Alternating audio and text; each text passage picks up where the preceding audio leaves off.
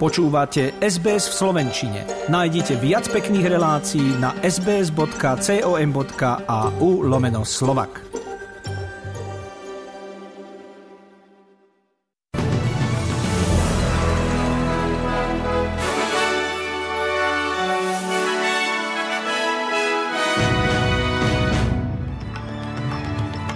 Pred plánovaným referendom zverejní vláda ďalšie podrobnosti o hlase pôvodných obyvateľov v parlamente. Predbežné plány globálneho zákona o znížení plastového znečistenia sa na teraz skončili nezhodami. Austrália sa vyrovnáva s prehrou na futbalových majstrovstvách sveta v Katare. Toto sú SBS News, moje meno je Zuzana Kovačičová.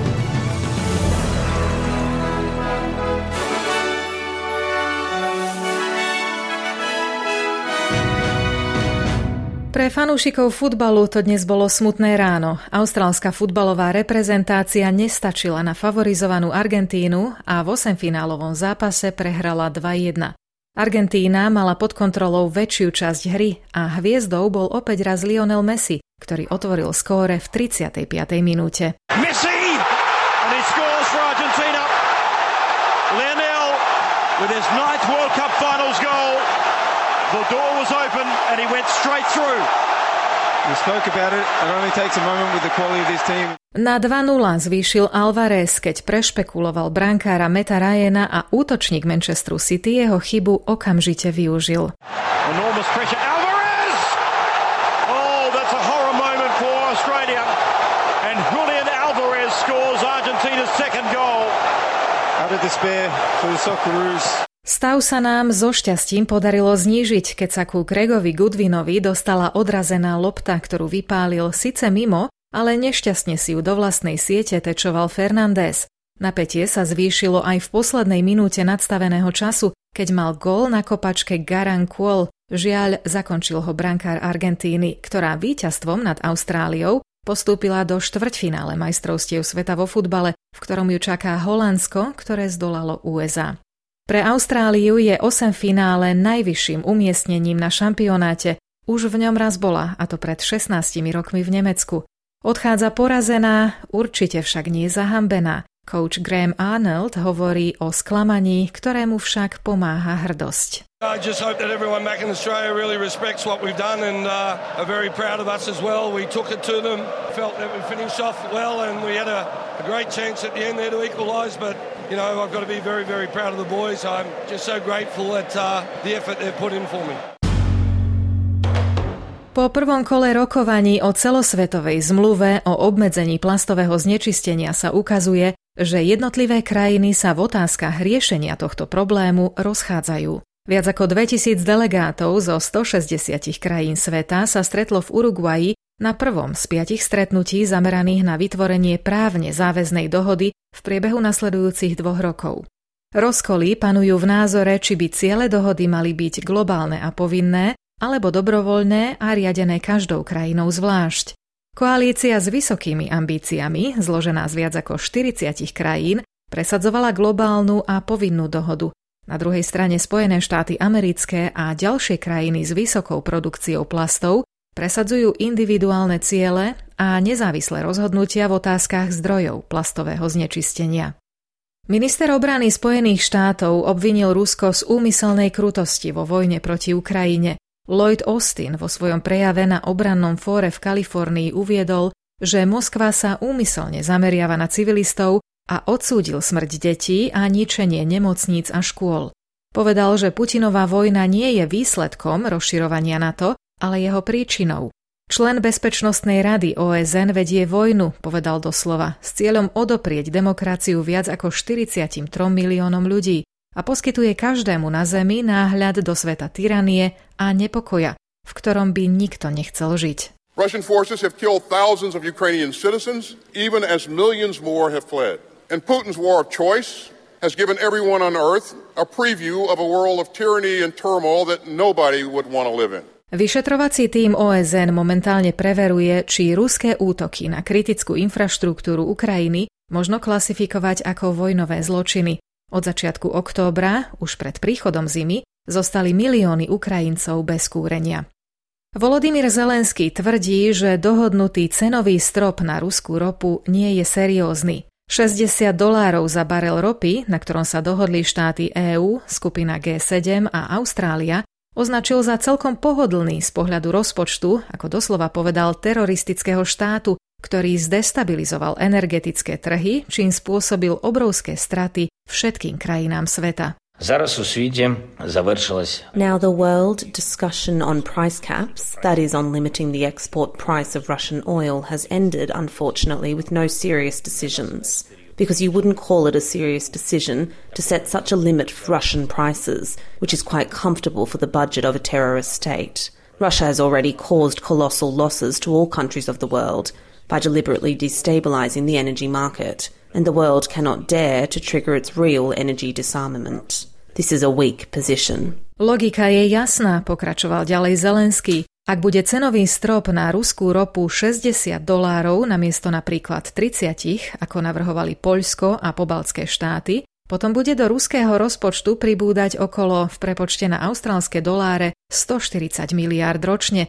Vďaka tomu bude Rusko schopné financovať vojnu a destabilizovať práve tie krajiny, ktoré sa teraz boja veľkých rozhodnutí. Kremel včera oznámil, že cenový strop na ruskú ropu nepríjme.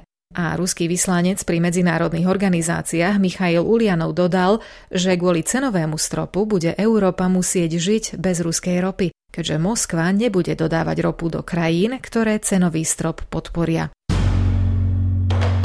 Vláda Južnej Austrálie spustila iniciatívu, ktorej súčasťou má byť aj postavenie sôch domorodým lídrom s cieľom uznať domorodé dedičstvo v štáte.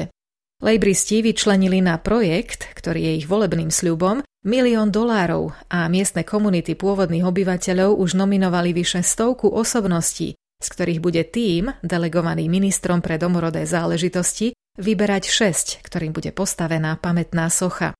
Komisár pre angažovanosť domorodcov v Južnej Austrálii dr. Roger Thomas hovorí, že mnohí členovia komunít prvých národov vnímajú projekt pozitívne a mohol by pomôcť aj neaborigénom oceniť históriu prvých národov v štáte. Naopak niektorí starejší namietajú, že sochy nie sú kultúrne vhodné a uctievanie jednotlivcov nenahradí uznanie celej komunity, ktorá má v domorodých kultúrach veľký význam. Vláda bude na základe týchto odporúčaní plán prehodnocovať. Ďalšie podrobnosti o tom, ako bude vyzerať Voice to Parliament, teda hlas pôvodných obyvateľov v parlamente a aký by mal mať vplyv na komunity, budú podľa vlády zverejnené včas pred plánovaným referendum. Ako v ABC uviedla federálna ministerka pre domorodé záležitosti Linda Burney, existuje niekoľko veľmi dobre preverených princípov, ktoré boli odsúhlasené a ktoré budú formovať podobu hlasu. Napríklad to, že bude zodpovedný a reprezentatívny, založený na rodovej rovnosti a zastupujúci aj obyvateľov Toresovho prielivu a mladých ľudí. A čo je najdôležitejšie, doplnila, bude to zastupiteľský orgán vybraný komunitami domorodcov a nie organizáciami, ktoré poznáme dnes. There is some very well ventilated principles that have been agreed to that will inform the design of the voice. Things like it will be representative. Things like it will be accountable and transparent. It will have gender parity. It will represent Torres Strait Islanders. It will have young people. And most importantly, it will be a representative body chosen by Aboriginal communities mm. and not usurp existing organisations. Linda Burney tiež povedala, že hlas nebude mať právo veta, keďže bude skôr poradným orgánom. Jej komentár prišiel v čase, keď sa strana Nationals vyjadrila proti založeniu hlasu. Liberáli majú svoj postoj oznámiť čoskoro. Čína pokračuje v uvoľňovaní obmedzení týkajúcich sa ochorenia COVID-19 v niektorých častiach krajiny. V Pekingu už ľudia nebudú potrebovať vo verejnej doprave potvrdenie o negatívnom teste na koronavírus a v Šenčene ľudia na novo nepotrebujú negatívny test ani na vstup do parkov alebo lekární. Z toho dôvodu bolo zatvorených mnoho testovacích kliník.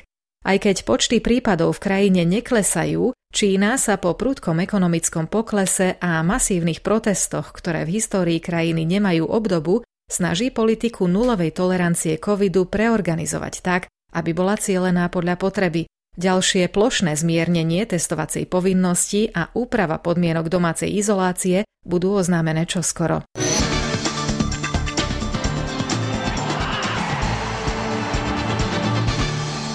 Okrem Argentíny sa do najlepšej osmičky svetového pohára v Katare zaradilo aj Holandsko, ktoré podľa očakávania zdolalo tým Spojených štátov amerických 3-1.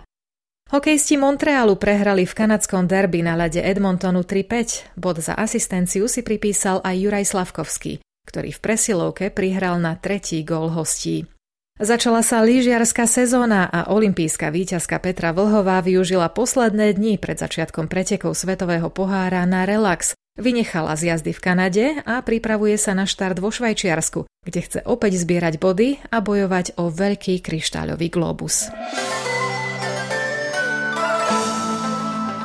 Predpoveď počasia pre hlavné mesta Austrálie na zajtra, pondelok 5. decembra, Perth slnečno a 30 stupňov, Adelaide polojasno a 23, Melbourne prehánky a 20 stupňov, Hobart rovnako prehánky a 16, Canberra občasné prehánky a 29, Sydney slnečno a 29 stupňov, Brisbane možné prehánky a 28, Cairns slnečno a 33 a Darwin polojasno a 35 stupňov Celzia.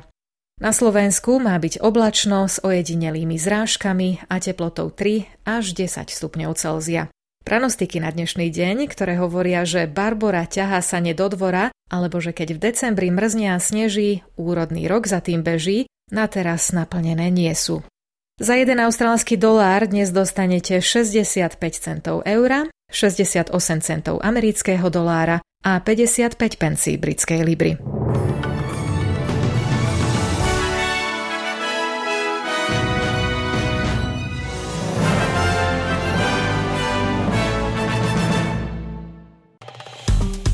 Páči sa mi? Zdieľajte, komentujte, sledujte SBS v Slovenčine na Facebooku.